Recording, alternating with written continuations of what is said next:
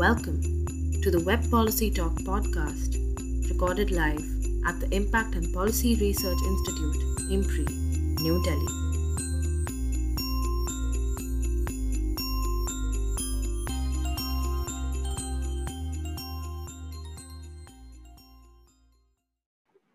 Okay, we are live.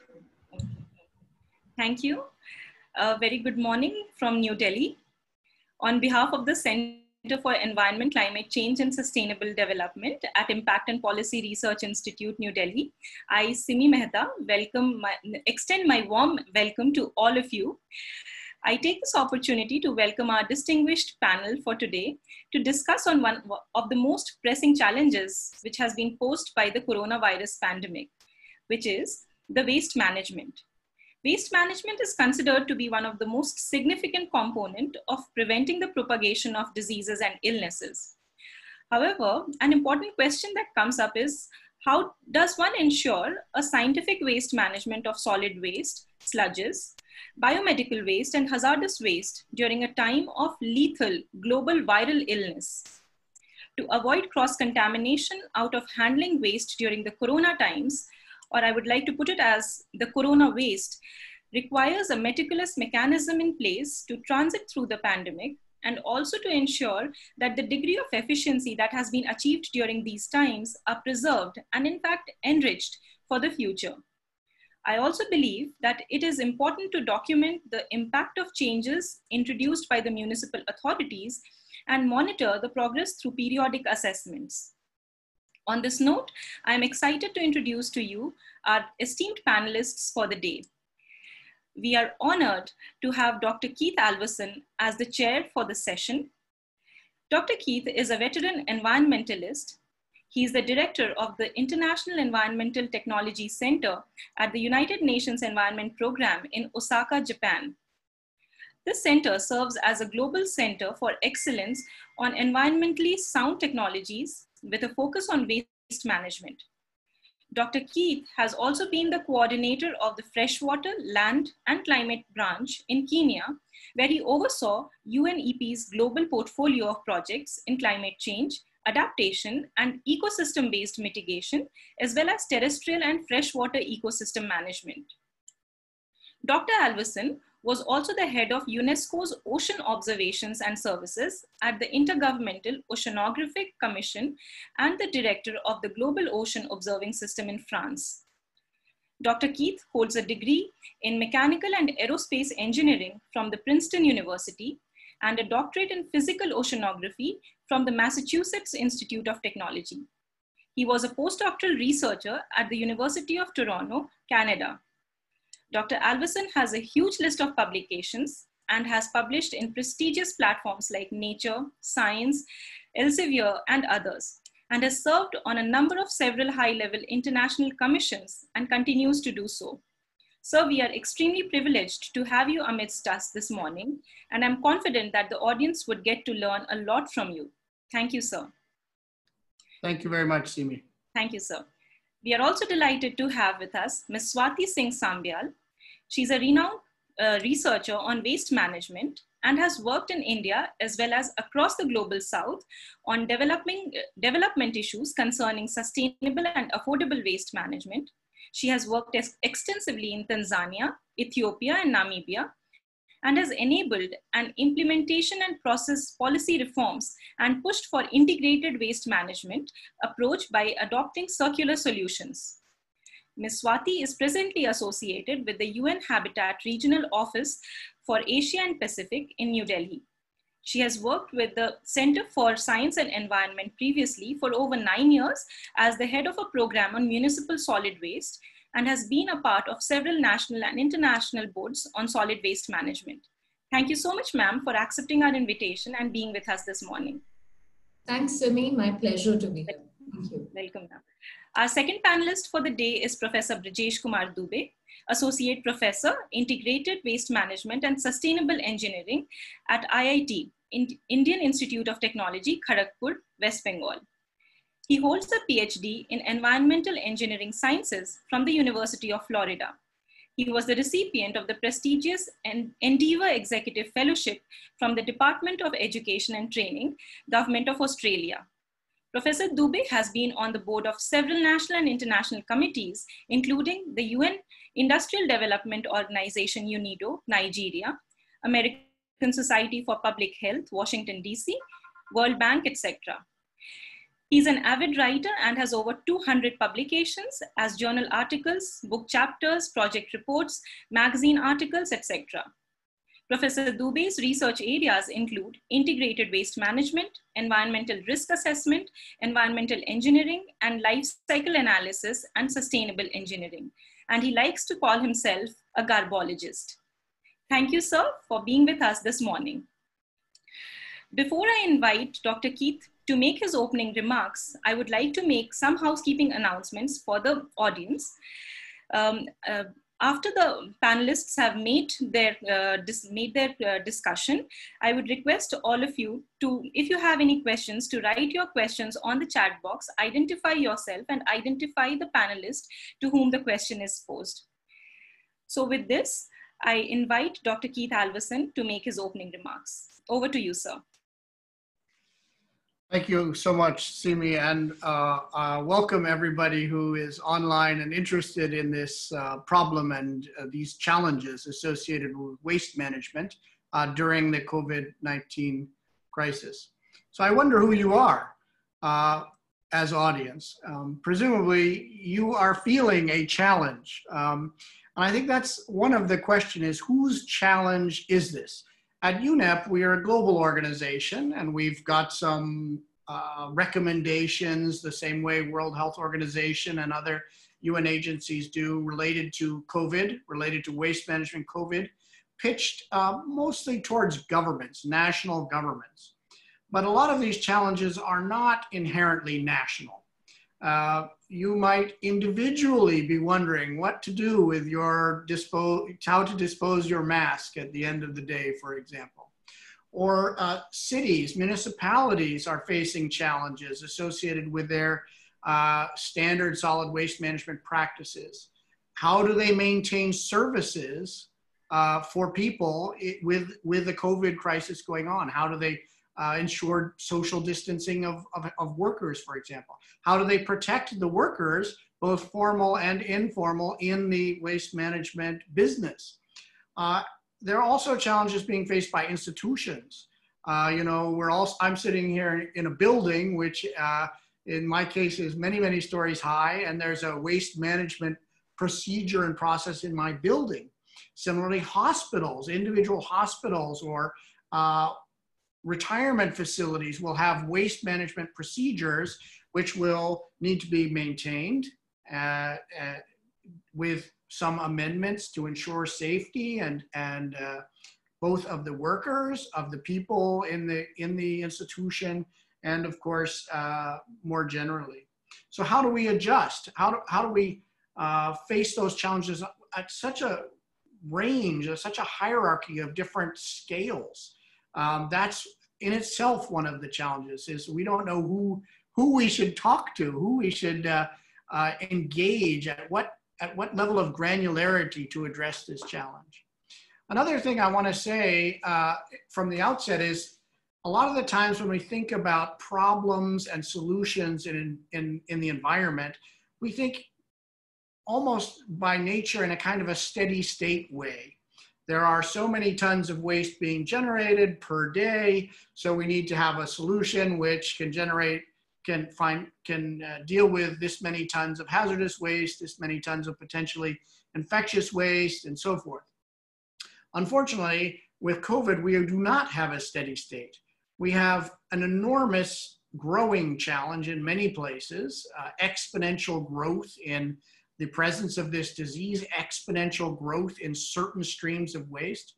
And we have uncertainty about the future. For example, in some countries or, or cities where there had been a great decline, there is now again, so taking the United States as an example, a, a, a lack of personal protective equipment, which is part of the waste challenge eventually, is now reappearing uh, four months after it was supposedly solved.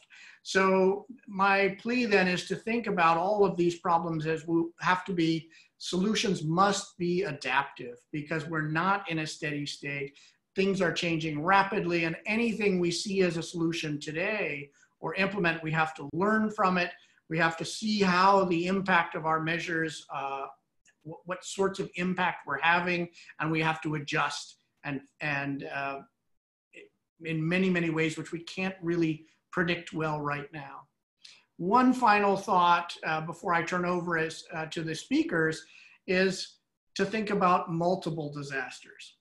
Okay, it's, it's horrible enough thinking about COVID-19 and its waste management and uh, the impacts of COVID-19. Here in uh, Western Japan, where I live, we're currently facing enormous flooding challenges. We have more than 50 direct deaths from flooding, and there's a huge uh, resistance among people to relocate to safe zones because they're concerned about COVID. And there's also a magnified challenge with flood related waste uh, and removing it because people are concerned that it might be contagious. So uh, I think a lot of countries are now, because the COVID crisis is extending for quite a long time, are entering, say, either the cyclone season or the heavy rain season or some or may, might have an earthquake for example. And so it would behoove us to think about those other kind of uh, shocks to the system that might impact anything we're talking about. And those can be quite large. So uh, UNEP uh, it has some thinking. We're producing both some fact sheets and some reports on COVID waste management, looking very much at environmental impacts, uh, thinking about human health and environmental health as sort of a combined problem that we can look at holistically. Uh, but many of our uh, our advice and our thinking is more oriented towards the national level. I think, uh, I hope that uh, in this um, uh, short webinar, we'll have the opportunity to, to drill down at, at the municipal level and even at the personal level uh, as well. So with that sort of general introduction as chair, um, I'm very happy now to turn over to the more substantive uh, presentations. I think the first is from uh, Swati Sambyal, who joins us from UN uh, Habitat's uh, office in India, I believe. So please go ahead, Ms. Sambyal. Thanks, Keith. Um, I'll just share my screen. Is this visible to all of you? Yes, yes. Great. Good. So um, I, I thought it's it's important to draw down what are the existing challenges that uh, we are facing in India, and then I would be more interested in talking about the solutions, drawing down from a few cities in India that uh, past few months have been looking out on, as in how cities in the country are combating on this complex issue of COVID-19 and waste. Now, broadly, if we look at where the waste is coming from, what are the sources? Uh, it probably is from containment zones or the red zones, the quarantine facilities, the COVID care centers, isolation homes, and uh, quarantine homes, healthcare facilities, hospitals, and lab laboratories. So all these are the broader sources. And as uh, Keith rightly mentioned, that uh, we weren't adept in handling this kind of waste, you know, since years, since decades. And uh, accordingly, there have been a lot of uh, adaptation in the guidelines that have come out recently. So CPCB very recently brought its third revision to the handling of COVID-19 waste uh, guidelines, which was out on 10th June. And there have been constant updates and additions uh, as compared to the old guideline, which came way back in March 2020. So of course, you all could refer to it. It's, it's a document easily available online. But broadly, apart from the general categories of biomedical waste that have been listed, which is red, white, and blue, there has been a yellow category added, which would uh, involve waste being COVID waste being generated from households or quarantine centers, or for that matter, even facilities, hospital and healthcare facilities, which ideally needs to go for incineration. But here also lies a big question mark and the challenge. Now, broadly looking at where we are in terms of biomedical waste management in the country, there are over 200 uh, common biomedical treatment facilities uh, which are operational. About 23 are under uh, construction. But uh, what, what I really want to highlight, apart from the other figures that are there, is that, uh, you know, typically a government or a private hospital would produce about 500 grams of biomedical waste per bed. But now, during the COVID scenario, that number has highly gone up. It's somewhere between 2.5 to 4 kg, a drastic increase in, uh, you know, the biomedical waste that is coming out of hospitals and uh, the capacity of our treatment facilities are only limited. For instance, if you look at Delhi, um, as per the official data and figures from various sources, about 60 to 70% of the biomedical waste is being sent to biomedical treatment facilities. But there's a question mark to where, where else is it being taken? And this waste is not just from hospitals, but it also is from um, isolated uh, homes or uh, quarantined homes. So, which is a major concern. Coming straight to the challenges, of course, it's multifold. One is that uh, we have dearth of workers and staff available for right collection and disposal. Many we know are already getting infected. Uh, for Delhi, I may say that about 40 to 45 sanitation workers presently have tested positive uh, from the virus, about 15 have lost their lives. That is also happening because most of the times when you see these workers coming to your houses and collecting your waste, many of them are not even wearing their masks or gloves or, uh, you know, the provision of these PPEs is not regular, it's not daily. So these workers are expected to either wear the same PPEs uh, for about a week or they're not given the daily supplies. Huge quantity of general waste is uh, you know getting mixed in covid-19 waste. Uh, this is on record data and i've been hearing it regularly from reporters and journalists and my data sources that, that households that have to quarantine aren't giving their covid-19 waste in yellow bag and even if they are giving it is getting mixed with other uh, waste, which is your general waste. Now imagine when this waste is going to a common biomedical incineration facility. And uh, that facility is majorly equipped for treating of biomedical incinerable waste. But your general waste is also reaching there. So it may create a havoc also for the workers who are directly dealing with this waste, sorting masks and PPEs from your general waste. That's an issue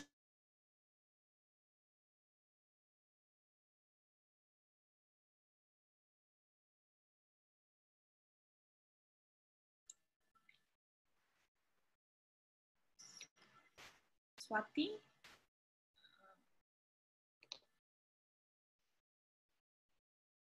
Swati, can you hear us? Mm, it looks like we lost her or? Yes, so perhaps her connectivity. Yes, uh, so by the time, uh, you know. Yes, ma'am, we lost you for a bit. Okay. Uh, okay. Okay. Yes. Was I still on the challenges? Yes. Yes. Okay, okay. I'm so sorry. Yeah, so I think these are the challenges. Uh, majorly, we're not segregating as a country. The segregation percentages are low. Our workers are, uh, you know, affected uh, due to um, not using PPEs or they're directly dealing with mis- mixed waste and sorting it. We have a lot of lives lost, basically sanitation workers who are at the forefront of it. They're not getting PPEs daily. So broadly, these are the issues. But uh, just a minute. Yeah. So as you can see, this is a picture where, um, you know, hospital uh, PPEs used by doctors are openly disposed. And uh, we see this happening in, in probably a lot of cities across the country. I hope I'm audible, Simi. Yes, uh, you are, but we are unable to see your screen. So you need to share the screen again. Okay, I'm so sorry for this technical glitch. I don't know why it's happening. That's completely uh, understandable. Yeah. Just a minute. Yes, yes.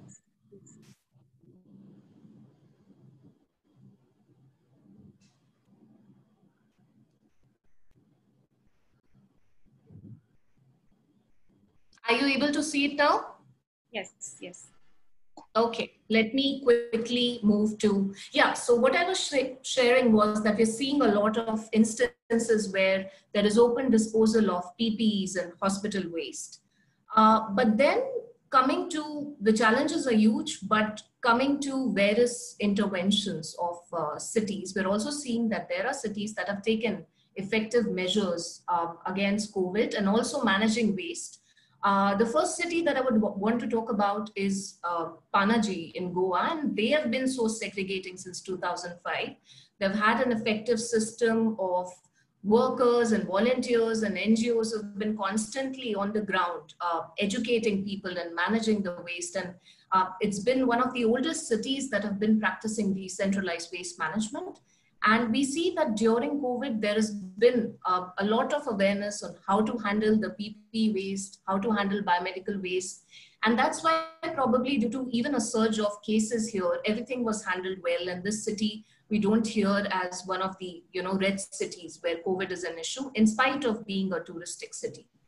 Uh, other city is from Maharashtra, which is Panchgani. And I often talk about this city because, again, it's a zero waste city. And uh, a lot of efforts were taken by the mayor here in ensuring not only source segregation happens, but it happens into PPEs and domestic hazardous waste as well. There is a modality wherein every uh, every week or every 14 days, such waste is collected from households, which is your PPEs, your masks, and other, you know, potentially infected waste, even from an asymptomatic uh, patient, and it goes to the nearest incineration facility. So again, robust waste management and, and awareness is coming out to be a game changer in city. Another city that uh, has really done well in these tough times is Ambikapur in Chhattisgarh. What's amazing is that uh, the model is managed by 447 women workers, uh, which are a part of a self-help group that manage waste, that manage collection of waste, and they've been not been able to um, ensure enough awareness amongst cities, among uh, the residents of the city, but they have also utilized the SHG to prepare sanitizers and masks as per WHO standards and uh, distribute it amongst residents, uh, you know, and there is a penalty in, in both Panchgani as well as Ambikapur if you don't wear a cloth mask and if you just step out without wearing it. So again, effective awareness and effective waste management.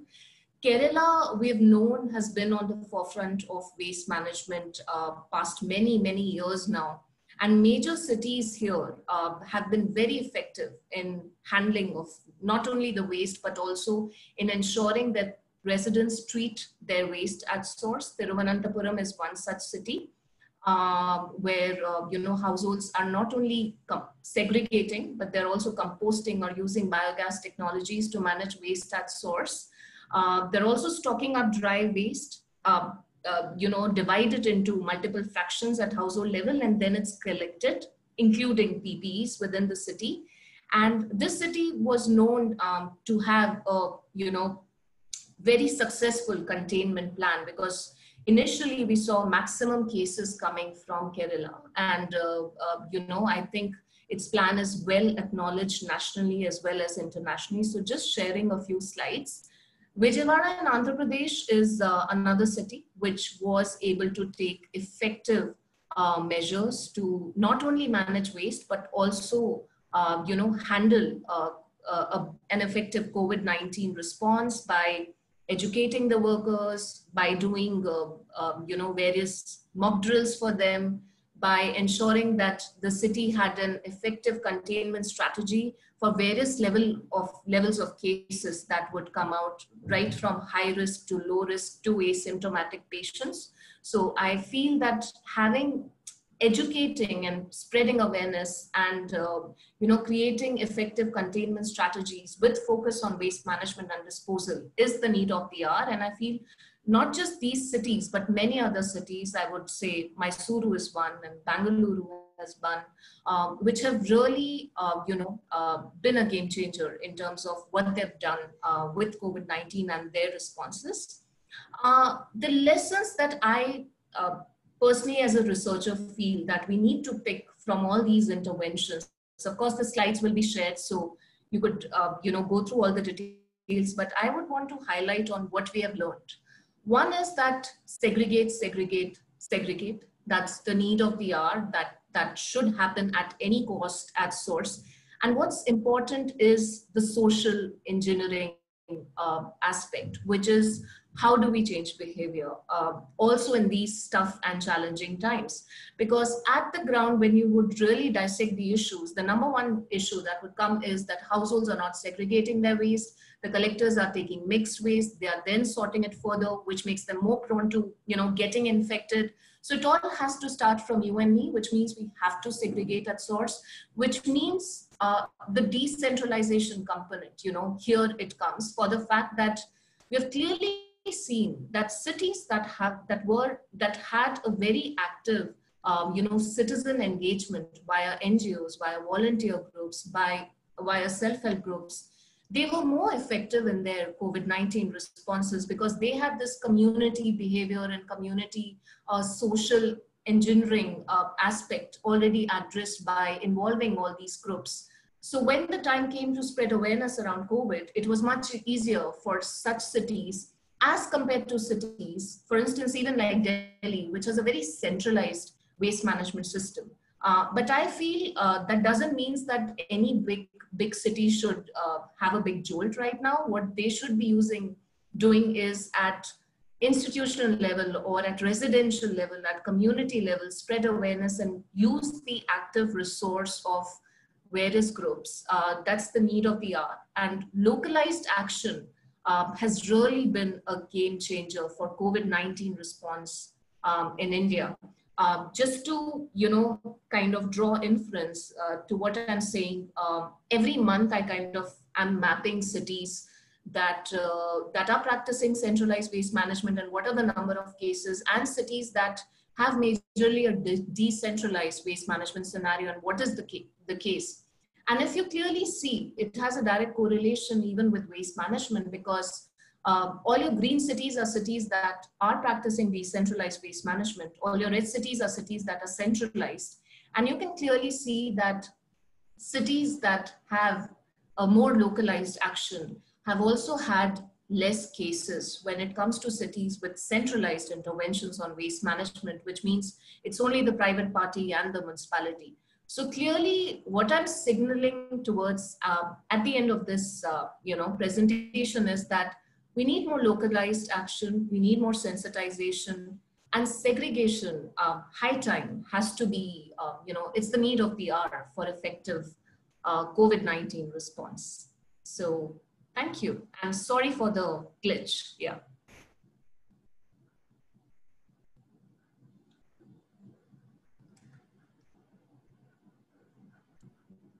Yes. Thank you. Thank you. Swati. Yes, sir. Yes, sir. Over to you. Uh, thank you very much, uh, Swati. That was an excellent uh, presentation with some very uh, thought-provoking um, results, uh, especially I think the last slide. I mean, this concept that uh, decentralization will lead to some resilience to, to COVID. And I think maybe when we get to the questions, we can try to unpack that a bit more because probably different in different places. Uh, and the level of decentralization is going to be a question. So I, am really interested to discuss that uh, further. Um, but I don't think we're going to stop for discussion and questions now. My understanding is we will first take our uh, second uh, presentation and then open it up. So uh, let me call then on Professor uh, Rajesh Dubey from the India Institute of Technology to give us our second presentation. Thank you. Uh, thank you, Keith. Uh, wonderful presentation, Swati. So I'll kind of build on on where you left. And uh, let me share my slide.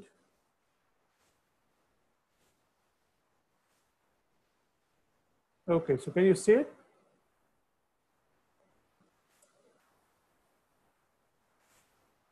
Can you see the slide okay? Okay. Yes, sir. Yes. Okay, so uh, the topic we all know, we are talking about uh, the challenges on waste from uh, COVID and, uh, and also we'll talk about slightly what, what's the way forward. So I thought uh, since uh, I've seen that many times during these type of webinars, we have many students and other people on uh, audience who doesn't have a, much understanding of like a, what is waste, how it is managed, what is in there. So I just have, and being a professor of this topic, I, I try to give a little bit of background. So this, what you're looking at on the slide right now, it's, um, it's a report which came out by World Bank uh, in 2018. I think it came in around uh, October or November of 2018. And it kind of gives us a snapshot of where the waste management, solid waste management will be in 2050. Uh, Swati focused on biomedical and other stuff. My, my talk will focus more on municipal solid waste and its impact on uh, like COVID impact on municipal solid waste management. So I'm talking about municipal solid waste right now, which you and I produce on a day-to-day -day basis. So presently we produce around 2 billion tons uh, annually and uh, that is expected to go up to around 3.4 billion tons by 2050. So there's a huge amount of waste that needs to be managed. Now with this new normal, of this COVID. So there is, of course, there will be an impact. So as Swati mentioned, that segregation, segregation, segregation. In one of our slide, you may have seen that uh, segregation. So as you can see, there are the different components. We have metals, we have glass, we have plastics, we have papers, and then we have this food and green waste. Uh, for our audience in India, we know that uh, Solid Waste Management Rules 2016, it requires us to do wet and dry separation. So your dry part is your metal, glass, plastic, and paper and your wet part is the food waste. So if we keep this separate, there is of course, we can manage it properly in regular times as well as during this COVID times, which I will come in a minute. And, but if we mix it together, that creates a lot of problem because mixed waste is actually, uh, you cannot really do much with the mixed waste other than putting it in a sanitary landfill. Uh, because uh, you, even waste to energy plants doesn't work well with the mixed waste as we, we, we know. And if you look at the waste generation, uh, this part of the world uh, South Asia or East Asia, the Pacific, and Central Asia. So Asia is kind of uh, the highest. Uh, if you look at the total waste, if you look at per capita, still North America will probably lead, and North America and Europe. But since the population is higher on this side, so for those people in the, in the audience who are interested in being an entrepreneur, try to have a business, garbage uh, waste management, there's a lot of uh, industry needs to be set up in India with proper technology and other countries as well. I emphasize on proper technology. All technologies are good, but you have to make the conditions for it suitable. It's not that any many technology which is working anywhere in the world is working there because the homework has been done properly. In Indian context, we don't many times we don't do the homework properly, and that's the reason why the technologies fail. And unfortunately, the technology gets a bad name. It's not the technology is not the problem one of the major problem, which I wrote a piece in Economic Times almost uh, two years, more than two and a half years ago now, that for effective dis disposal, segregation is the key, which you heard from Swati as well. Segregation, segregation, segregation. Without segregation, you cannot really do much on uh, waste management.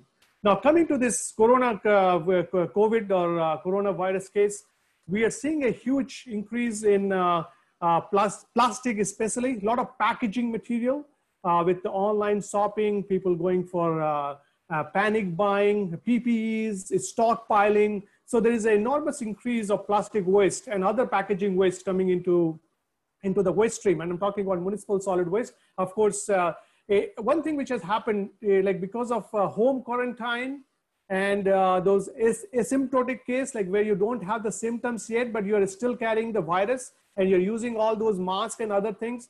So even waste coming from individual houses, there is a risk associated with that. So we have to, as Swati mentioned, that we lost 40 sanitation workers in Delhi itself.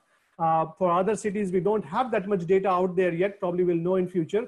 So it's uh, it that, that's a concern because uh, it's uh, people are getting exposed to it. Our sanitation workers are getting exposed to it. Another bigger concern is that uh, when in, during this lockdown period, uh, if you remember, the waste collection is an essential service, but waste recycling is not. So the recycling pileup was there, and informal recyclers, we know how most of them work in developing countries. They are at a greater risk in terms of managing uh, all these waste which is coming out. So, and we saw this plastic showing up, uh, in, in fact, in the beaches. Uh, you may see on the right-hand side, you're seeing a picture of a gentleman holding all those masks and uh, other stuff. This kind of pictures is very common now. You can find it from different places in the world. This is uh, from Hong Kong, and you'll find it Europe. We saw some in uh, even uh, people have found in France beaches. And so you will see pretty much everywhere in the world, we are seeing uh, these PPEs and other things showing up. And uh, that reason is the improper waste management. And the plastic, which was kind of getting a little bit of uh, beating in terms of uh, because of the plastic waste. Again, if you, if you look at plastic, plastic as a material is not that bad. The problem is the plastic waste. If we are not managing the plastic waste properly, that was the problem. Plastic as a material, actually, if you look at even to the hospitals today with all our uh, friends and uh, whoever are there in the hospital, most of those life-saving equipments which is out there is majority of plastic. That single-use plastic actually becomes an issue. And that's that single-use plastic is increasing during this corona crisis. So that's um, recently we did a uh, uh, webinar, also some media launch. Some of you may have seen that on, uh, which was done as a blue paper for World Resource Institute, where we looked at plastic in ocean and all that. That document is available on the web. If you are interested, we can share that with you later on as well. There also we talk about plastic and other pollution going into the ocean. On the left, you can see here uh, that uh, in the PPE, the full face seal, the face mask, the sing gloves, single use, long sleeve fluid repellent gone, or uh, surgical mask, uh, disposable apron, they have different types of plastics uh, which is there and which is creating problem in terms of its disposal. Factors which is in the, in the recycling center, this plastic recycling, as we know, uh, whenever there is a slump in oil prices, plastic recycling business suffers. And with the transport restrictions during this lockdown, the recycling industry also suffered during that point as well. We had shortage of staff because of the lockdown, people not coming for jobs and uh, they were not advised to come. So there was an impact uh, there as well. So the recycling industry did get impacted due to the uh, this uh, corona uh, crisis, even continues to get impacted as well. Hygiene concern is there in terms of consumer, prefer consumer preference, uh, where we are trying, we are going back to the single use um, uh, rather than going for reusable.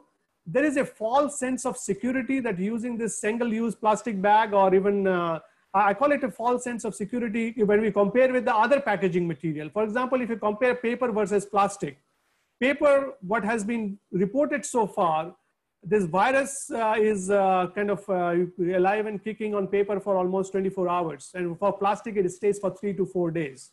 So actually plastic is, we should use more paper rather than plastic if you go by that. But plastic is convenient. It's a convenience, moisture proof, uh, so that's what makes uh, plastic usage actually much higher in, in terms of packaging material. And, of, um, and then uh, we have the metals and other things. Uh, so there are different uh, surfaces on which this virus can be like can be active on for certain number of days. So that has an impact on recycling industry as well. So if you look at the recycling industry, they should now if you if you bring recyclables to any recycling place, you should keep it for three four days to let this virus being inactivated. Now this three, four days means you need more storage space. Do we have that infrastructure? How to do that?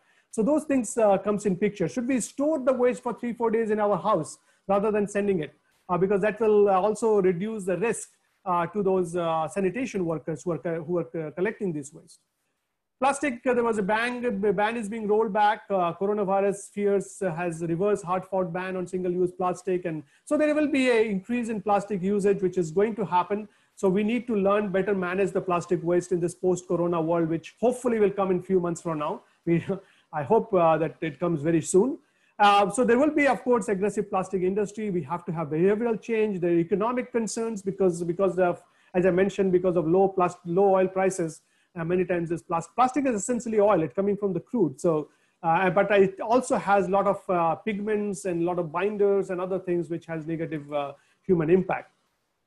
Plastics, as I said, are helping us, but are we responsible users? So this slide actually comes from Dr. Vijay Habbu. He has uh, recently uh, shared a presentation with me. So it is his slide. So where if you can see these pictures where uh, like uh, in, um, in the middle, you see that in Hindi, where basically two dogs trying to fight on that mask. And, uh, and then on the right hand side, you see the mask being just littered all around the place. So the biggest, it says the biggest virus on earth is still the human behavior, uh, which is, uh, and that's kind of holds true.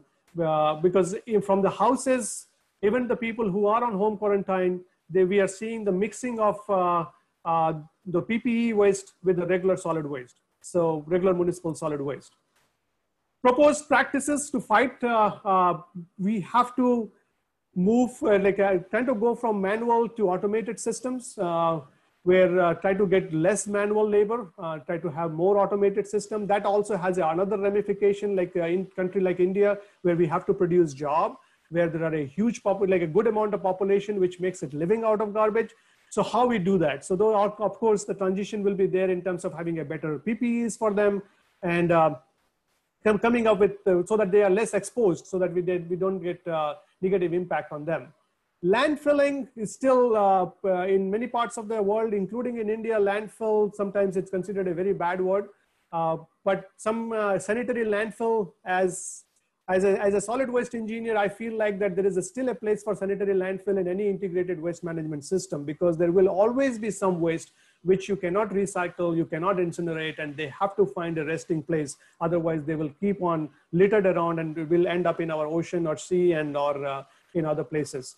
So transition could be incineration, chemical recycling for automated systems, or we go for this bioplastic. Bioplastic, whatever is out there right now, they claim to be 100% biodegradable, but many of them are actually not because uh, they need very sophisticated industrial grade composter to work. We have seen it in our studies. Uh, in fact, when I was teaching in uh, Toronto area, uh, in Guelph, uh, city of Guelph, we had this uh, compost plant where this biodegradable plastic even after two, three cycles of compost, it still it was there. So it was not really degrading very well. And of course, we need to kind of go towards a bigger, uh, upside, bigger uh, concept of that circular economy.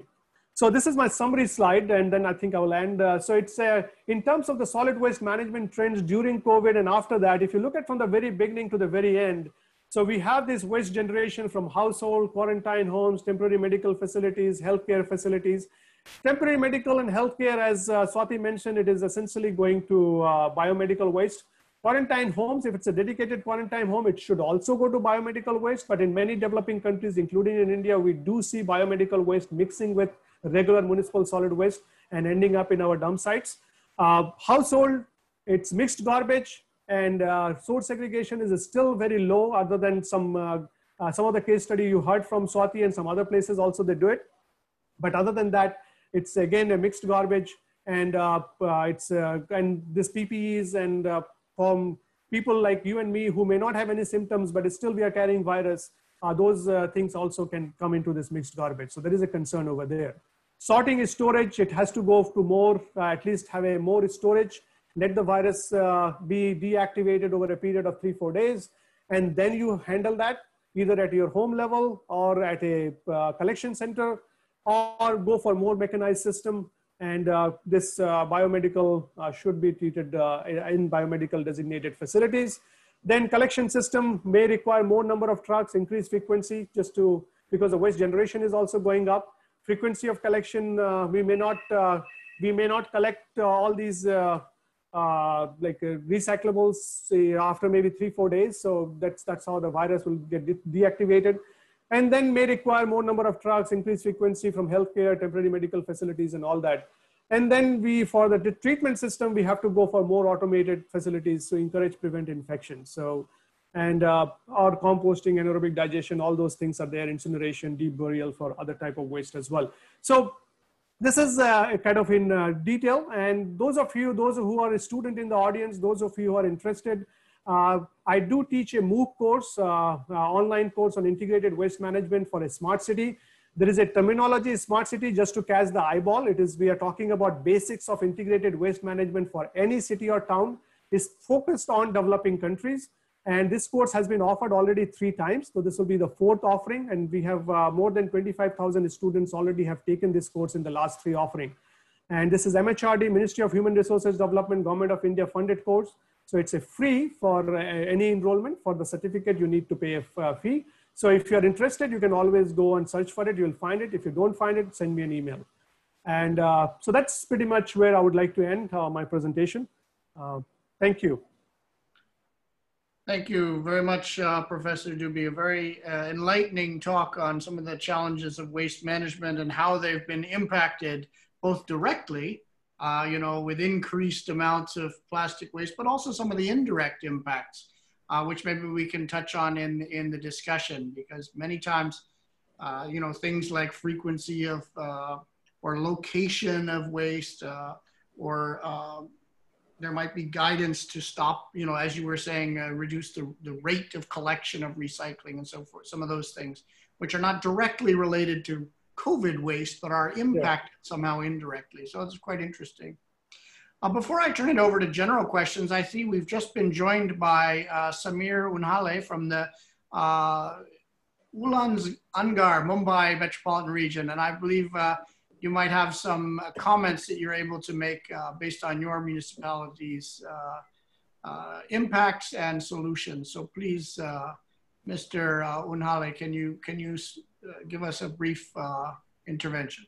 Yes, uh, uh, thank you, Keith. I think I'm audible. Am I audible here? Yes.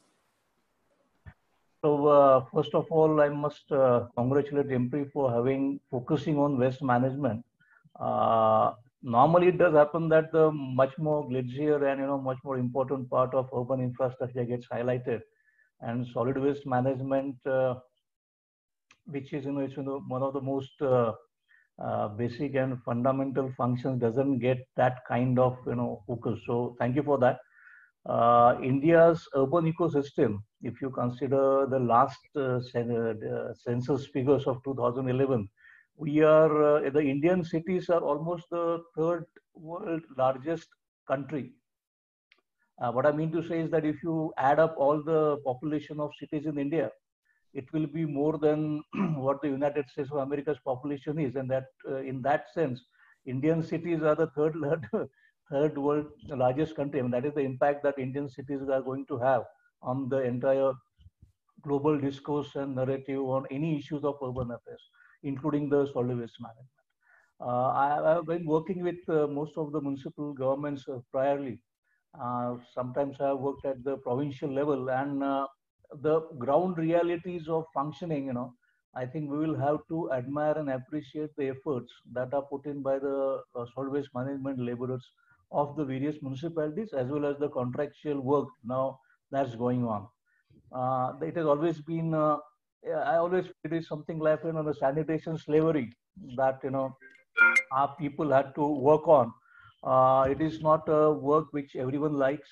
Very honestly, people have been working on for generations together. Sometimes the people who work with service management are coming up from a particular uh, uh, socio-economic group. And in that sense, the professionalization of solid waste management, and if one may add the commercialization of solid waste management, in a way should have uplifted the traditional uh, people who are working with the solid waste management and i hope that the stigma that goes with this uh, work is removed it is seen as as important and as equally significant work like a medical professional service should also be that social uh, uh recognition needs also to be given to the entire sector of solid waste management i might be just sharing some of my examples you know as to how when the COVID started it in around uh, March in India, it started around around 15th March. Uh, various Indian cities started getting uh, examples uh, and the cases of uh, COVID, and then it the geometric progression really hit us then.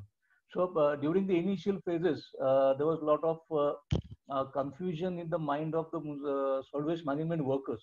I'm talking of the municipal staff actually. When a lot of element of fear, there was an element of. The spectrum was so wide. Some of them were extremely scared. Some of them were absolutely careless. They just didn't bother what exactly this was. And that's why uh, we did suggested that the some online uh, or some local language training needs to be given to the municipal employees, you know, to what exactly the uh, this COVID is and what precautions that need to be taken.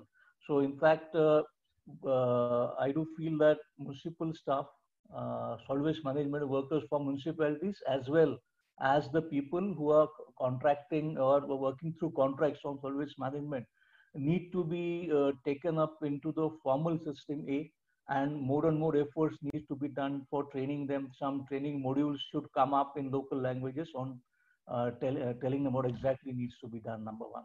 Uh, number two, the, from municipal staff, we shift to the individual uh, homes uh, waste management is a sector you know in which uh, individual behavior of all the citizens matter a lot unless unless unless you find that you know the each and every home of the city takes uh, upon some responsibility upon to themselves, it's only then you could see some credible changes in the way solid waste management uh, of that city would improve.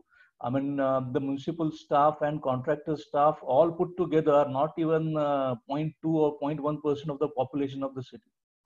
That is the so you could really can't expect uh, maybe 10 people uh, taking care of maybe 1,000 uh, garbage generated by 1,000 people. So reaching to each and individual home and uh, sensitizing them about the responsibility that they have apart from paying taxes and making complaints.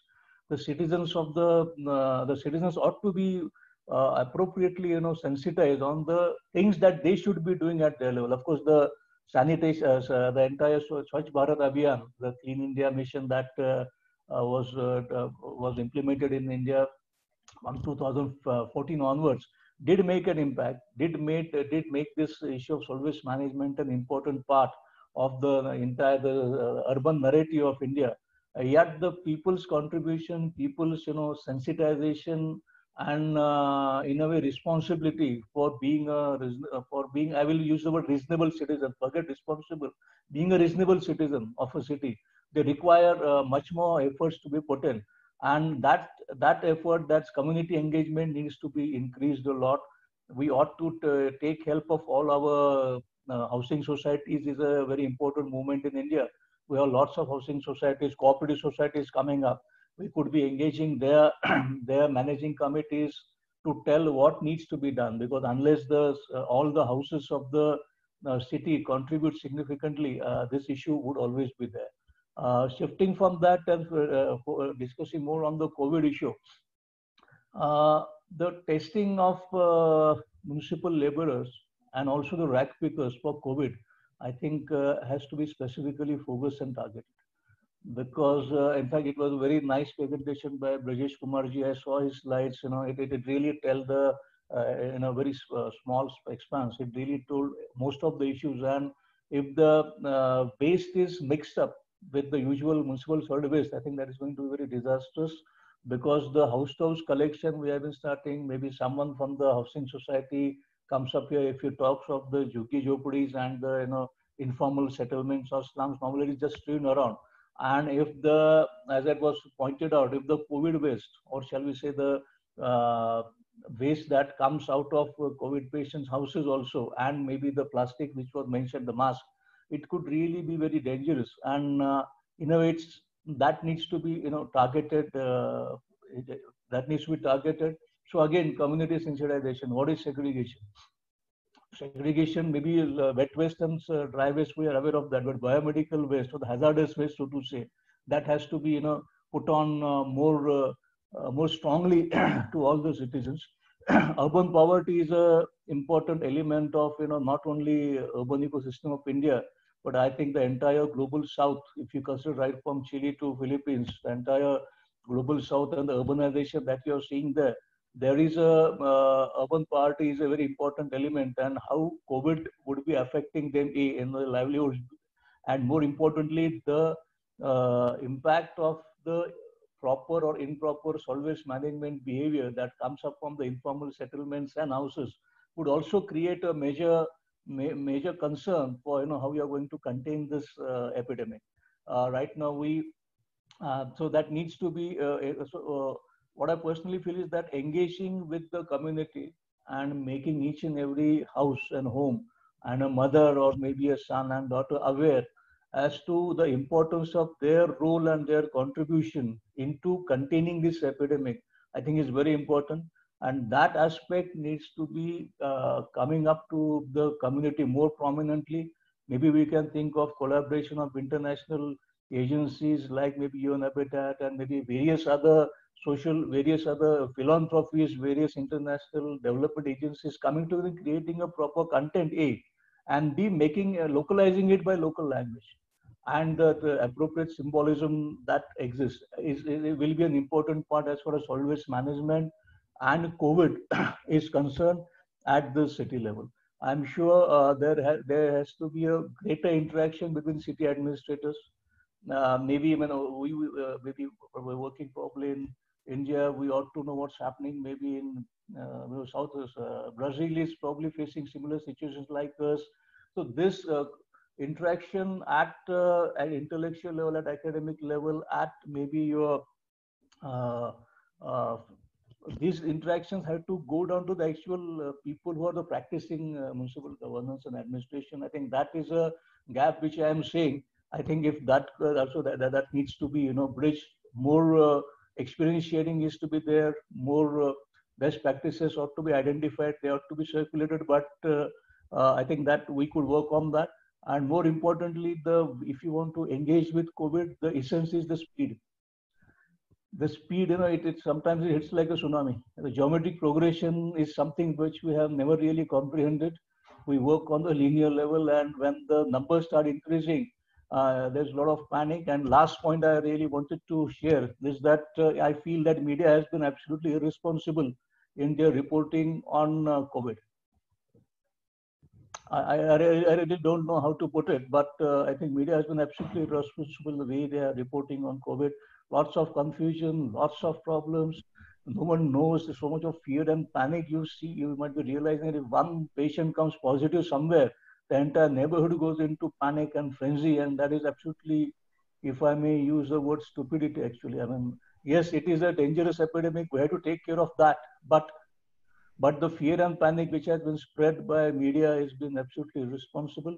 And uh, all the real facts ought to be ought to be ought to be you know uh, ought to come to the people there.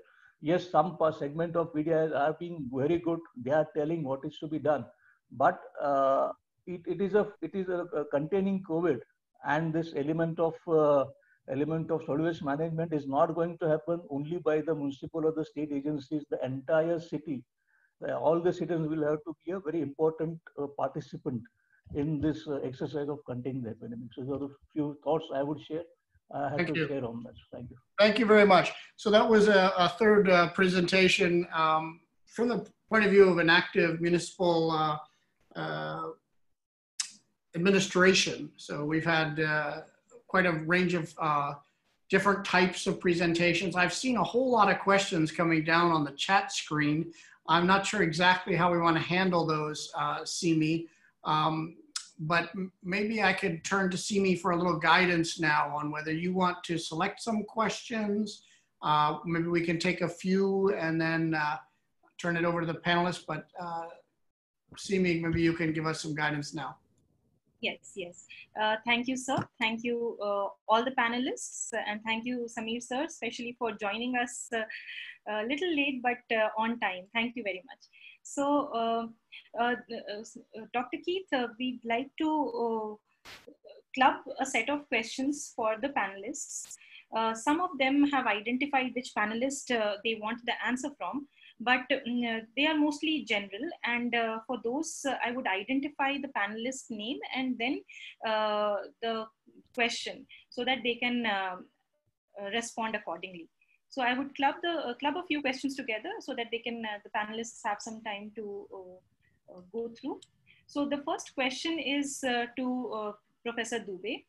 Uh, how does uh, how would covid-19 impact in healthcare waste management and how can we minimize the impact of human health as we know that the coronavirus pandemic is contagious and human to human transmission so this is one question uh, to you sir and another question is um, some more uh, details on the possible entrepreneurship opportunities which can uh, which this pandemic can uh, create for the youngsters and that can make it a little fun uh, for the citizens to get involved in proper segregation and appropriate disposal of wastes.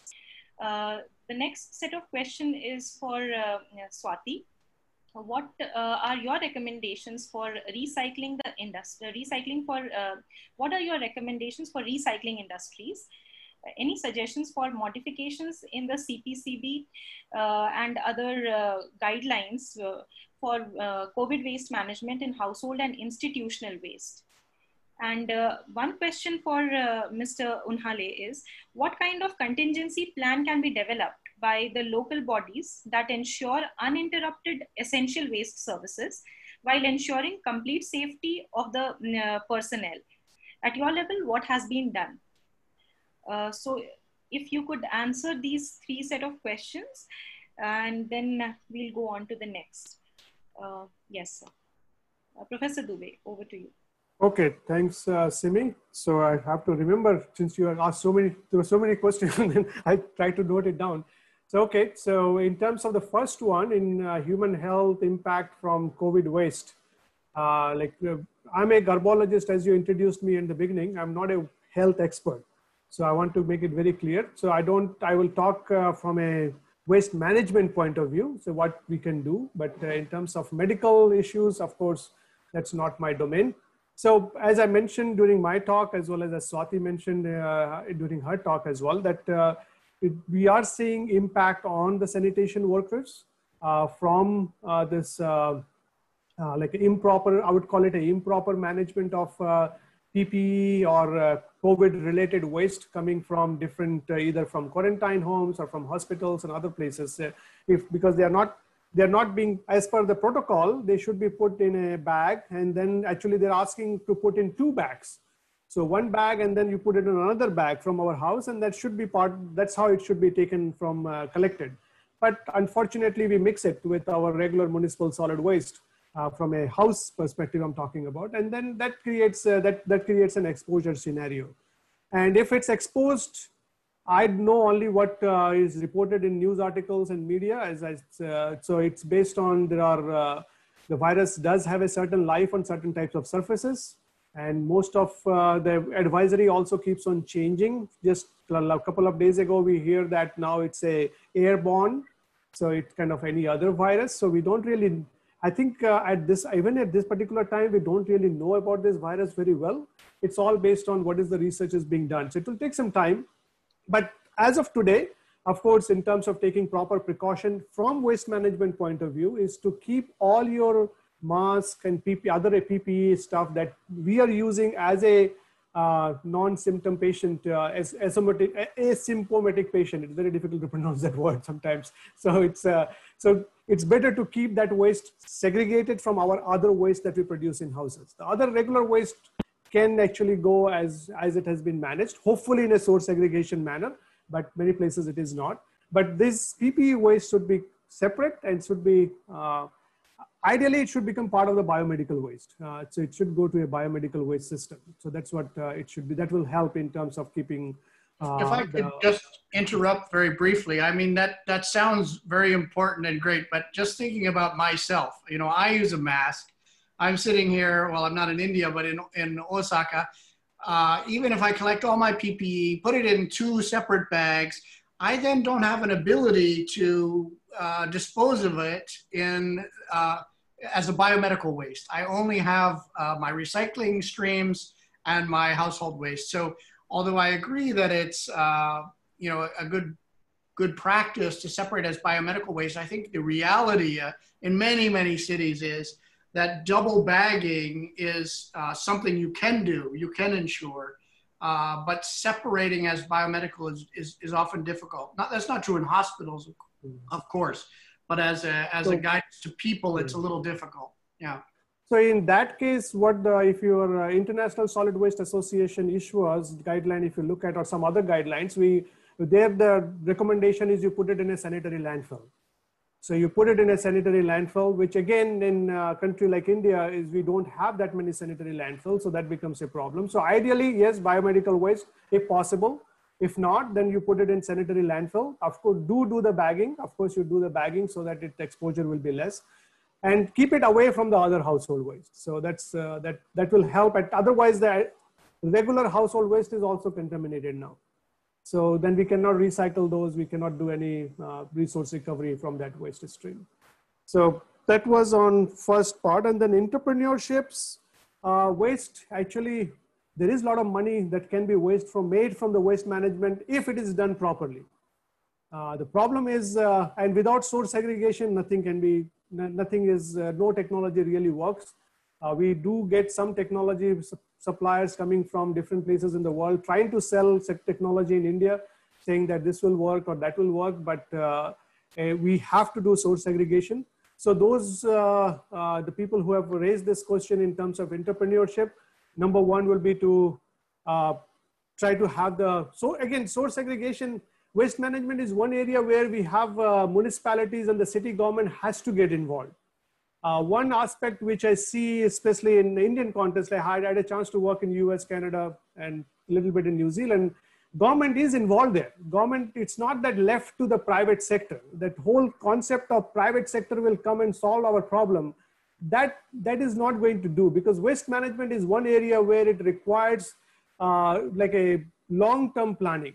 Private sectors, they want short-term gain because that's how the business works. So they, of course, the private sector will work as long as the support is there from the government. The government has to do the hand holding. Uh, one example that I would like to give is in terms of that uh, EPR concept, that extended producer responsibility.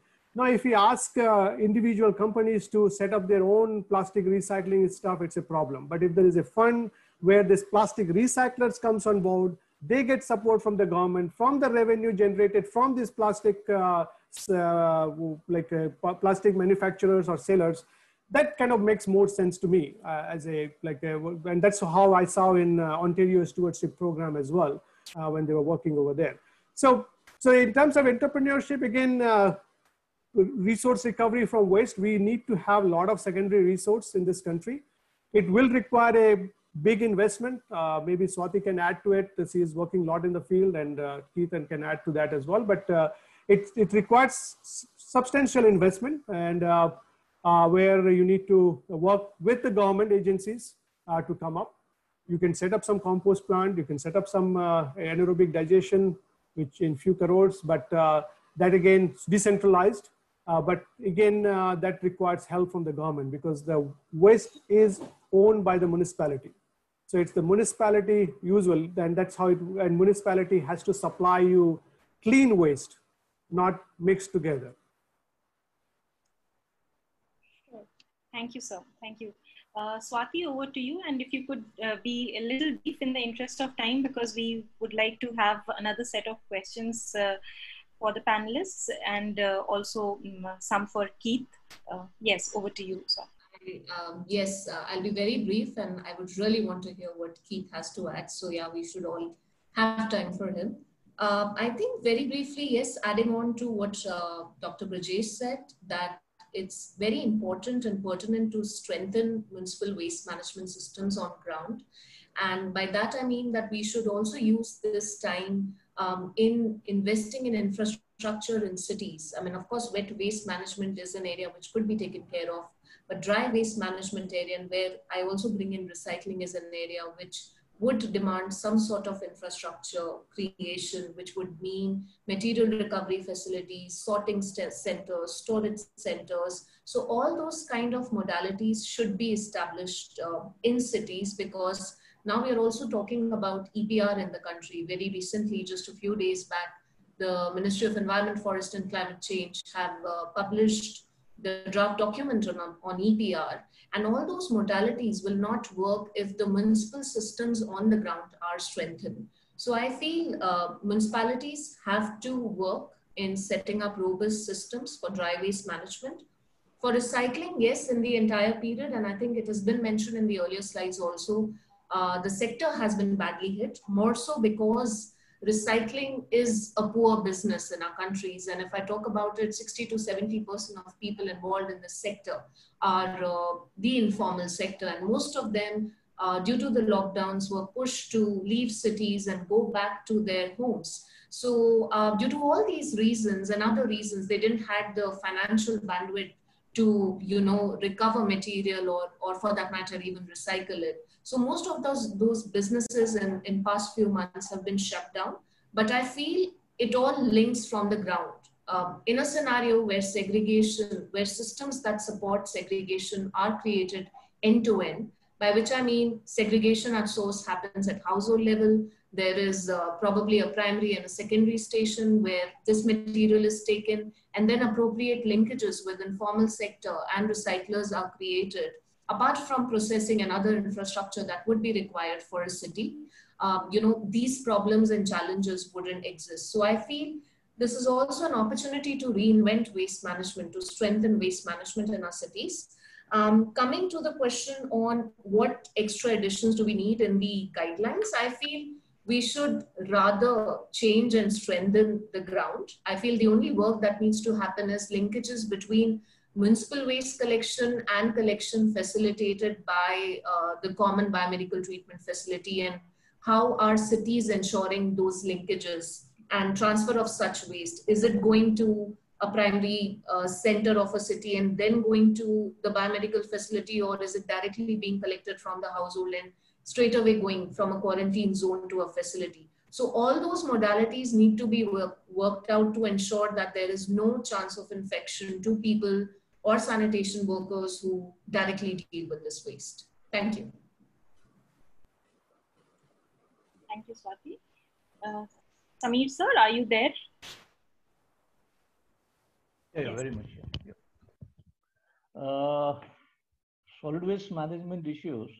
Uh, I saw uh, both the panelists, you know, rightly pointing out that it is the municipality's responsibility, and obviously there's no point denying that. The point I was trying to raise is that uh, is the typical NIMBY approach. The mentality has to, you know, you have to come over that. If, if you're going to say that waste is not my responsibility, I will create as much waste as I want and throw it on the streets, and it is the job of municipality to collect it. That mindset needs to change. I mean, uh, oh, I had used the word uh, called sanitation slavery. That's what I'm again going back to again. You know, the your municipal employees are not your sanitary slaves to clean the garbage that you are putting, and that mindset has to be brought in into the community as early as possible you have to be reasonable, you have to be responsible citizen and reasonable citizen and take the responsibility also of the mess you create for your city. That's very important because again and again I, am, I do find out the same issue that the municipality ka zimmedari is something that the municipality's headache, not mine. That, that mindset needs to change. And secondly, the efforts that has been done, and that was one of the questions I was put. Let me tell you that uh, post Swachh Bharat Abhiyan, post Swachh Bharat Abhiyan, there has been tremendous investment in uh, the municipal uh, waste management sector. In fact, what the scene was maybe before 2015 and what you see now, uh, many smaller cities have been uh, performing very well. In fact, the state of Maharashtra has been one of the uh, front runners in all the efforts done in the open defecation free cities, always uh, also in the solid waste management part. So yes, efforts are being done. And I'm again looking for collaboration between the community and the municipality and the private sector to see, make a change that is visible at the ground level. Mean, during our work, I, we did travel to a lot of cities and we were surprised to find it's just not in Maharashtra, but also in other states. Uh, even the small and medium towns, in fact, are doing much better than the bigger cities, probably because the issue there is a bit manageable. Maybe in bigger metros like maybe Delhi or Mumbai or uh, Hyderabad, Chennai, the volume is very high. But in smaller cities, small and medium towns, lots of work has been done. Uh, thirdly was the guidelines. I'm sure guidelines coming from the Ministry of Environment and also the Ministry of Urban Affairs are extremely important. They place a, they put things in context, give an indication what needs to be done. And the guidelines, of course, are evolving and uh, making those implement, uh, getting them implemented at city level will always be a challenge for people from our sector. And as I keep on saying, to the reasonable and responsible citizens of the of the city. Uh, as far as biomedical waste is concerned, we already have in the last solid waste management rules, uh, which were notified in I think in 2018. Uh, there is a provision of biohazard waste in every uh, in the rules itself, and in many cities, even many smaller cities, would find that there is a provision for collecting a biohazard waste. Number one, Number two, as far as the area which I have been earlier working, maybe the Mumbai metro region, uh, the biomedical waste is a that, that's a setup is been quite is quite strong enough, and it does exist for last 10, 15 years. So biomedical waste is not a new uh, new thing in uh, solid waste management in Indian cities. And uh, when we when I was earlier working there, when I was earlier working there, um, there was a, uh, all the garbage that was collected from the solid waste management on the containment zones or the houses of the suspected or quarantine area was collected separately. There was a protocol of spraying. The bags were distributed free by the municipalities. They were sprayed and they were shifted to the various biomedical management facilities which already exist in, the, in this part of country. I'm, I, I won't be in the position to speak what's happening in the other parts, but that was being done. So what I'm trying to suggest here that yes, the uh, the concerns that has been raised are being addressed. Many, the, right from the central government to the municipal government level, a lot of actions have been taken. The issue is creating an impact and you know spreading it to the uh, every possible home so that I think is a challenge, and that's the challenge where we require support and contribution from all the sectors of society, all the aspects of society. Yeah, thank you. Thank you, sir. Uh, so uh, the next set of question is I would like to uh, start with uh, those for uh, it's it basically these questions basically look for answers for the best practices or the way forward.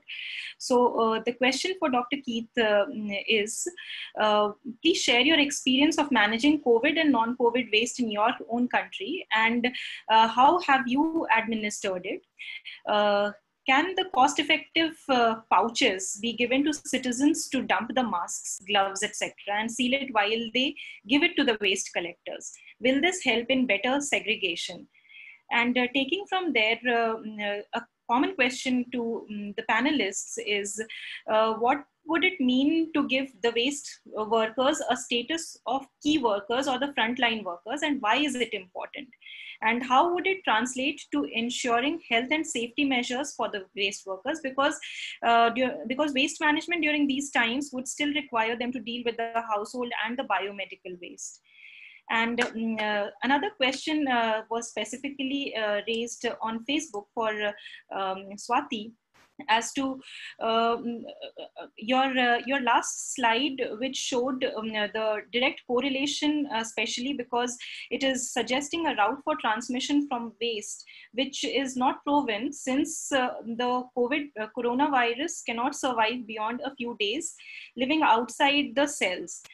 So uh, and the current cases especially the surge in uh, bangalore doesn't show this correlation but uh, uh, also it doesn't mean that uh, one shouldn't follow the solid waste management and the local municipality rules on waste management, which is based, which are based on source segregation.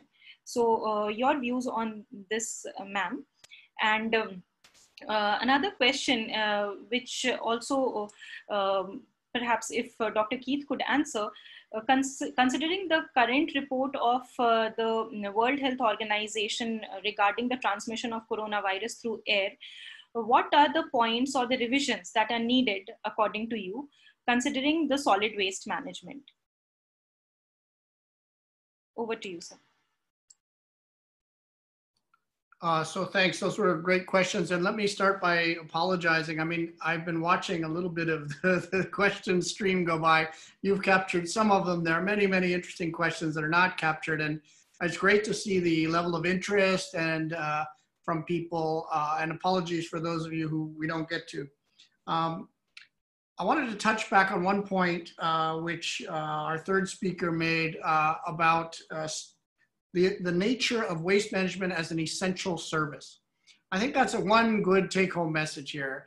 A lot of attention has been given to say healthcare workers and how they're an essential service and how, you know, we need to ensure that they have proper protective protective uh, equipment and that they're properly remunerated for this essential service to society. I think it's much less common to hear that about the waste management. Uh, these are people who are uh, have been working. While many of uh, me i've been at home you know on lockdown uh, not going to work but the essential services has to have to continue and we should uh, do everything we can to protect those people in, in, in, in, providing us with those services and waste management is a core one. Uh, some other things that came out in the discussion separation. Uh, it sounds like in india you often have a situation where you're separating wet dry separating out organics is really valuable for many, many reasons. I noticed one person asked about climate change. It's very, uh, a lot of the um, climate uh, emissions from the waste sector come from organic material and separating out organics can be a way of reducing greenhouse gas emissions uh, from, the, from the waste sector or can lead you towards solutions to that. Um, it also reduces the amount of the other waste we have to deal with. So our landfills are less less filled. We can more easily recycle. So that's really one of the take homes is how important that separation of organics is. Um, use existing systems. Someone asked about the pouches. Can we can we have some pouches and give people? I you know it's possible and it might work. Say in the next pandemic, but I do not think it's a good idea to try and right now institute a pouch system in a city in India because nobody will know what they are. There'll be so much learning that has to go on. You know what what do I put in the pouches? Where do I put the pouches? That it won't really be an an an um, solution to the urgent needs we have now. So, so I would like to try and separate out, you know, great ideas that we can think about in the future because there'll be more pandemics and more issues like this, and and how to deal with the challenges today. And for the challenges today, it boils down to using our existing systems. So there was a question about other countries. Every country, every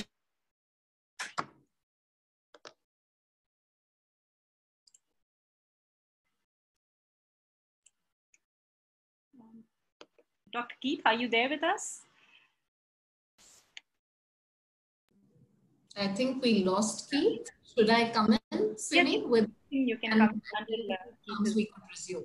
Uh, could you repeat the question again, Simi, very quickly? Yeah, yeah. The question was basically uh, to just uh, put it in a nutshell that uh, the last slide that you have uh, shown uh, mm-hmm. it it shows a direct correlation, uh, but uh, the um, question, according to Ms. Shamla Manish, says that it is actually difficult because uh, the route for route of transmission from waste uh, which is not proven since the um, uh, since the coronavirus cannot survive beyond a few days outside the living cells. So mm-hmm. does that mean that uh, one shouldn't follow the waste management rules properly which are based on source segregation? She is actually questioning that uh, uh, the absolutely it is absolutely vital but uh, such simplistic solution or correlation uh, can be questioned. So your thoughts on this based on your last slide? I, I think what i wanted to share via the last slide was actually that cities that in in very holistic manner are adopting you know the rules which if you really go by the rule book uh, by a solid waste management rules 2016 then then it ideally means you segregate you you treat uh, at source or at a centralized or a decentralized facility and uh, you recycle and you ensure that there is minimal disposal of uh, waste and cities that are doing that, we're also observing who are like following this pattern holistically. We're also observing that there we have uh, less number of cases. Of course, leaving behind Bangalore, where uh, this was June's data, which I had analyzed. But of course, if we look at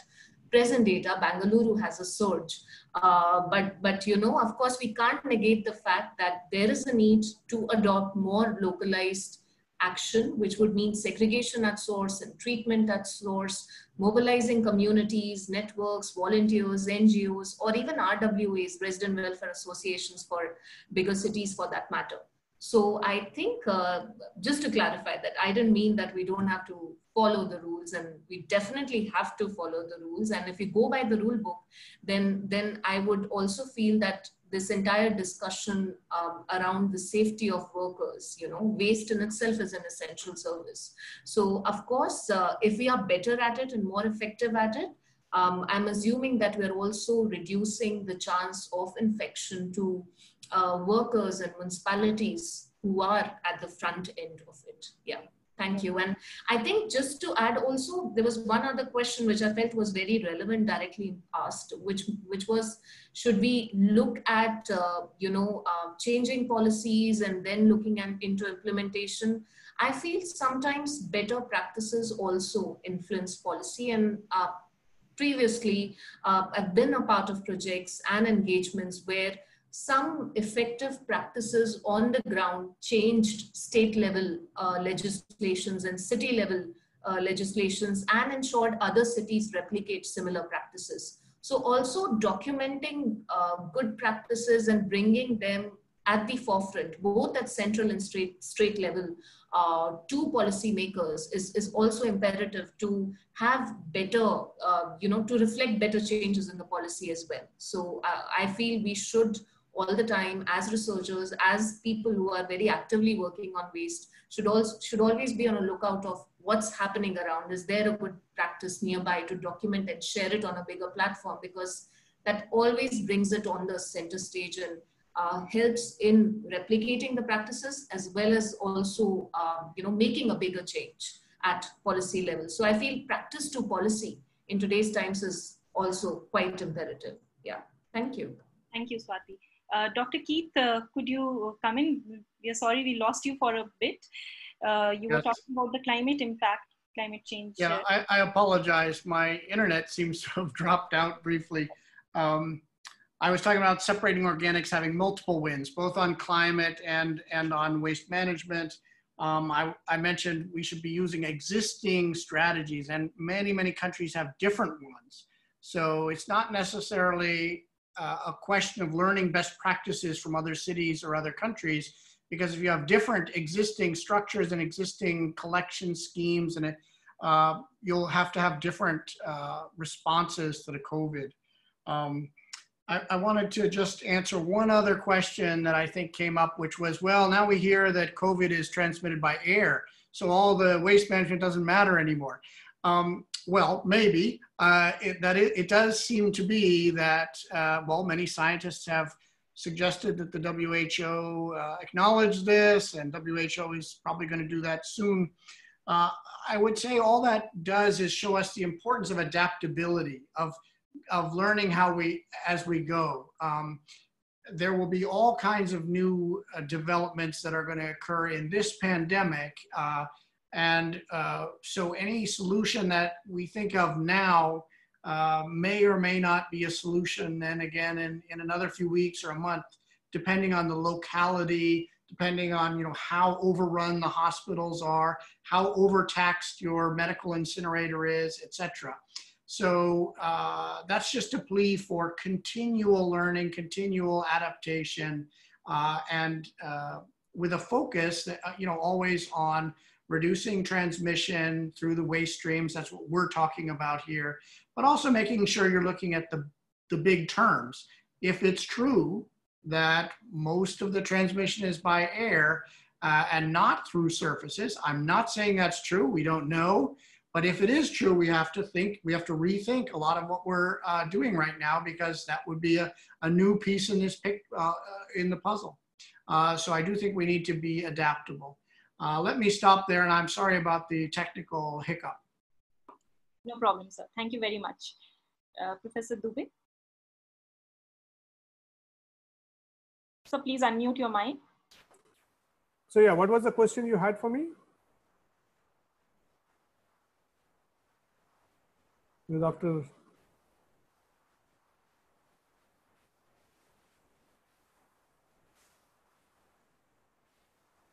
You're, you are muted now. Yeah, yeah, yeah. So uh, one question uh, was uh, definitely on the uh, climate impact. If you could also throw some light on that. Uh, that was uh, one question. And one very interesting question that is coming up on the Facebook Live is that um, could could um, you tell us whether sterilization really works for treating the PPE? And uh, are the UV uh, sterilization devices effective? And those that are being set up uh, in the industries and organizations to treat the masks? Or could you even suggest a few local sterilization techniques before disposing it to the um, municipal waste? so basically uh, to know uh, what what at the individual level uh, the people can do amid the crisis and also the question on uh, the emissions, the climate emissions which are being uh, uh, posed by the mm, COVID, COVID waste. We are in a climate emergency after all, particularly the particulate matter, heavy metal, heavy metal emissions, and all such emissions that are there. And considering the environmental impacts that lead to different conclusions, uh, what are your thoughts on that?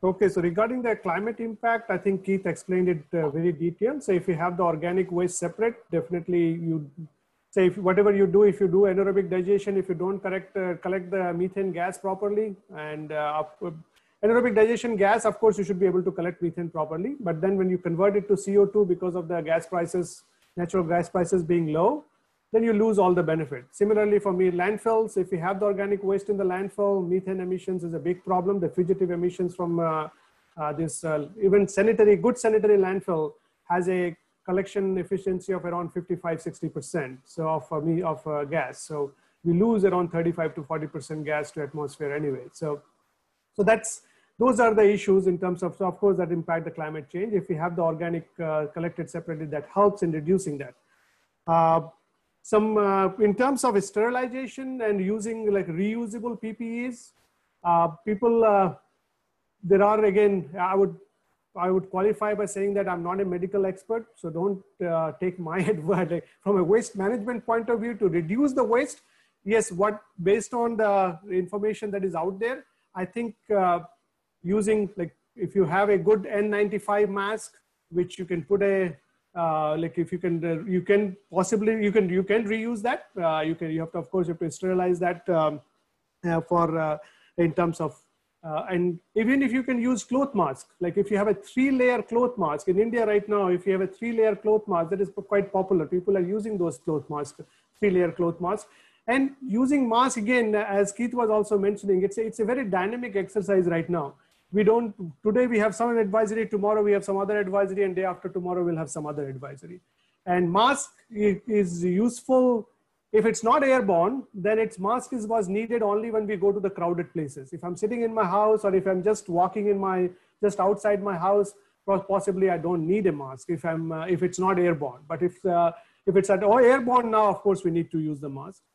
So three layer cloth mask i again I'm not a doctor, so I would like to make it very clear. Uh, so it's it's uh, and then that can be reusable and that can be washed and reused. And for if you use PPEs and other stuff uh, which you have to throw in the garbage, we talked about it earlier that put it in two layer plastic bag, once in there and the other. If you want to wash it, wash it down the. See if you wash it down uh, hot water for uh, like hot again. That was based on some initial uh, studies which came out that uh, if you have hot, hot, higher temperature will kill it. But we are seeing that possibly that is also not working. We are in middle of summer in India, but it's still virus is still around here. Uh, and in terms of hygiene, the basic concept of hand washing is still true. It still holds that 20 minutes, 20 seconds of hand washing, that advisory is still there. And that advisory is from that, uh, that wash campaign, that water and sanitation campaign that is going on for for a few decades now. So that is still holds good. So 20 second hand wash is, I think that that's the, that will not create many uh, PPEs, especially if you have the gloves and other stuff. Uh, then you talked about emissions uh, in terms of waste management. Uh, from the organic, we talked about that. Transportation, again, if you go for, there are a lot of emissions in transportation as well when we collect collection and transportation of garbage. So there is always a debate between decentralization and centralization of waste collection. Decentralization will help reduce some of those uh, emissions in terms of the transport, but again, you need to have the economy of scale. If you, the plant has to be, uh, can, for example, if you set up a waste to energy plant, it needs to get around 300 tons per day. If it doesn't get 300 to 350 tons per day, it will not, may not be economical viable. So, so you need to bring the garbage from different places to make it economical viable air pollution of uh, as per rule or as per the technology which is out there we have the technology out we our rules are strict enough to take care of the air pollution problem. The problem comes when we don't implement the rules properly when we try to do some shortcuts in uh, air pollution control system. Uh, when we visit some of these plants the air pollution control systems are actually shut down and it works only when cpcb or spcb is making a visit. So so that's a, that's a pollution control board uh, making a visit. So that those kind of so this is a more of operational challenge. But uh, most of the emissions coming out from waste management treatment plants is can be uh, controlled, including dioxin, furans, and other stuff. You go to Western European countries, they have wonderful waste to energy plants. In the if you go to Vienna, their waste to energy plant is uh, so so so nice, and even in Amsterdam. and uh, they are able to control air pollution systems. So it's not, it's costly, uh, it's costly than landfill, but it can be doable. Sure, thank you. Uh, Sameer sir, would you like to add in some points before we hand over to uh, Dr. Keith for his concluding remarks? I think uh, all the panelists have, you know, uh, made very uh, pertinent observations. very, uh, in fact, I, I, I, come from the operations side. I'm a practitioner, so I sometimes find issues to put my actions into a proper conceptual framework. And you know, this actually I, I benefited more in this interaction rather instead of being panelist. I think I was more of a, uh, a participant here. Yeah. So uh, I think uh, three issues I would just, just like to flag on. Number one, uh, COVID has expressed, you know, our uh, features in uh, the way we were looking at urbanization. So it has to be a uh, learning experience for us on to how to move ahead with the larger issues of urbanization, not only in India, but probably all over the world. Secondly, the uh, triad of challenges that we have in coming that coming decade, and we're into the third decade now, uh, would be of uh, climate change, would be of the attaining the SDGs, and of course bringing the economy back after the COVID comes up. Uh, cities have been the drivers and most important players on all these three aspects, and uh, therefore there will be a bigger learning for all the cities and uh, the point raised by Swati, which was on there has to be greater collaboration, identifying best practices, circulating them, and creating a framework of they getting executed and implemented in the various cities. I think would be a uh, challenge that we'll have to face uh, in uh, coming. Thank you. Thank you, sir. Dr. Keith, over to you. So I, I think we're summing up now, right? Yes. So yes. Uh, I think it was a great discussion. We had some really different perspectives from, uh, you know, practitioners in municipalities, from uh, more theoretical, you know, uh, university type research, uh, and looked at a lot of different cities around around India, big ones, little ones, decentralized, centralized. Um, there were two main themes that we touched on. One was what are some urgent actions? What can we do right now to reduce our, you know, vulnerability to this disease, to improve, to make sure we use our existing systems well, uh, and that we uh, recognize the essential service of, of waste management. You know, that's all the things. How, what do we do with our masks? All that kind of stuff. That's really important. But another one, uh, and a lot of the questions touch more on that, the ones related to climate and other is how do we, how do we use this transition, this sudden shock to our systems to build tomorrow better? What are some overall thinking we can make uh, and, and take this transition that's bound to happen because so our lives and our societies have been so uh, dramatically shocked that we can build out to tomorrow in a, in a better way. And, and, some of that is about uh, waste management, about uh, now, now the concepts that we've been, I, I think a lot of us know is about reducing, reduce our waste. We can do that through design. We can do that through behavior. We can do it lots of ways, but reducing is, is really the first pillar of what we want to build in tomorrow better is, is a system where we have less of it uh, reusing. Uh, we talked about can you reuse masks? And the answer I think was pretty much yes, you can. You there are I have one and I reuse it. Um, I know doctors in the United States are now reusing their masks. Uh, so you know, it, yes, you can reuse, and reusing is a good thing. Uh, do it wisely. Think about you know how we can maximize reuse after reduction, and then there's recycling, and recycling is impacted by everything uh, we've been talking about by separation, by and uh, and and only at the very end of all that, after we've done our reducing, our reusing and recycling, are we talking about end of pipe solutions like you know we talked a little bit about municipal solid waste incineration, about sanitary landfills, etc. But that should be an end of pipe. That should be a small little bit that we're talking about at the end. Uh, so hopefully we can we can at least to some extent as a society think about beyond the urgent measures, how we're going to build tomorrow better, how we're going to take lessons uh, to transition to a, a, less wasteful society and one that better uh, reuses our precious resources and uh, maintains our wealth.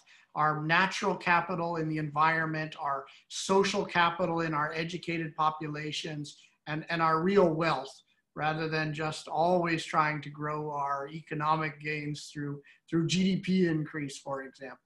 So thank you very much, everyone, for that very wonderful discussion.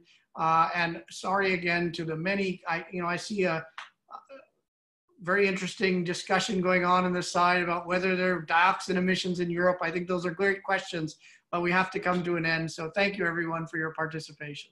Thank you so much, Dr. Keith. I would now request uh, Dr. Arjun Kumar, Director of Impact and Policy Research Institute, and uh, Ms. Ritika, uh, Senior Research Assistant, to formally give the vote of thanks before we log off. Over to you. Thank you. Thank, thank you, Dr. Simi Mehta.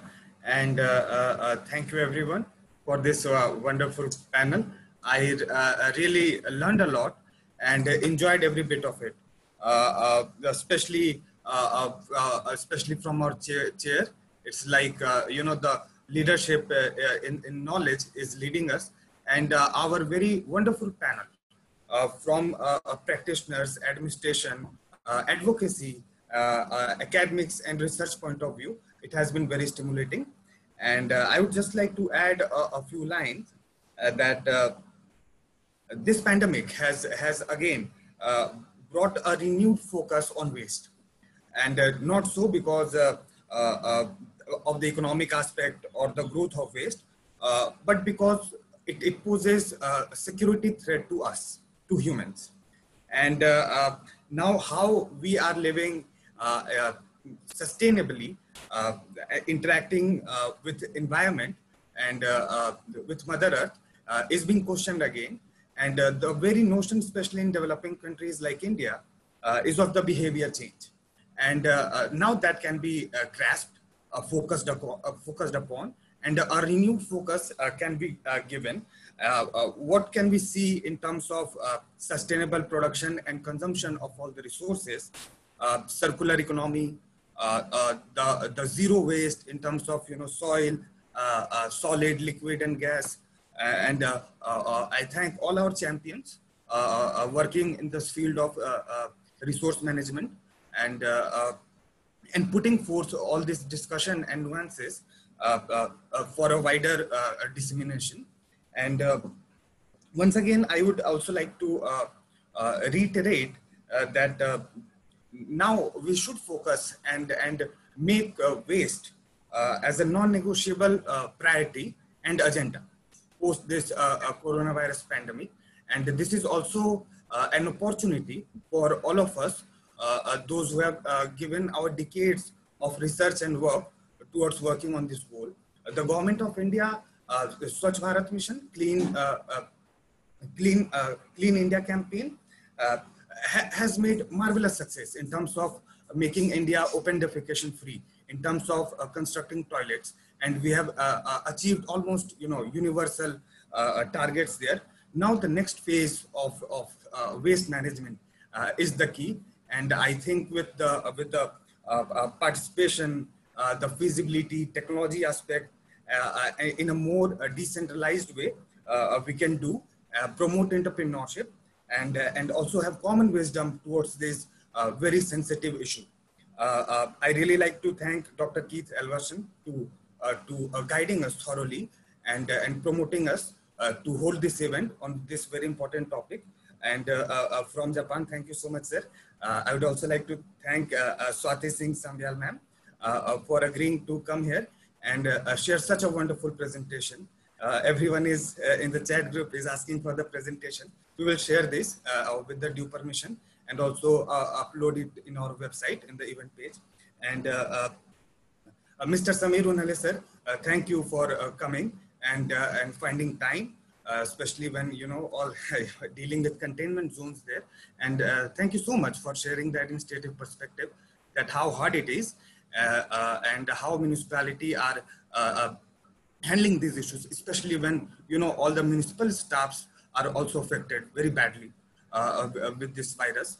And uh, uh, finally, for, from the panelists, I would like to thank uh, uh, uh, the champion and our garbologist, Professor Brajesh Kumar Dubey, uh, I am so I'm, I'm a I'm a very keen and uh, uh, interested in his work and and uh, a very fan kind of student of his on this topic, and he guides us so well for this topic in India. And working on so many projects on you know Clean India mission and Clean Ganga mission, all the projects in Assam, going into every landfill and looking into these aspects. Uh, thank you, uh, Professor Brajesh Kumar Dubey sir. And uh, I would also like to thank the organizer, Dr. Simi Mehta, uh, Anshula, Ritika, uh, Professor Balwant Singh Dubey, uh, Balwant Singh Mehta, for making this happen. Ritika, you can please add, yes. Unmute, Ritika. Unmute your mic. Yeah. Thank you so much, sir. On behalf of Center for Environment, Climate Change and Sustainable Development, Impact and Policy Research Institute, I would like to thank Dr. Keith Alverson for chairing this session and draw attention towards this pertinent issue in his opening remarks. He also highlighted three R's for a better tomorrow. Thank you, sir, for your invaluable time. I would like to thank Ms. Swati Sambyal for accepting our invitation. She, she highlighted the challenges being faced by workers treating the increased biomedical waste.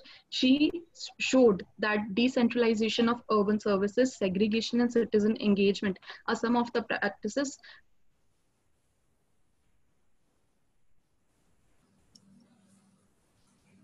lessons.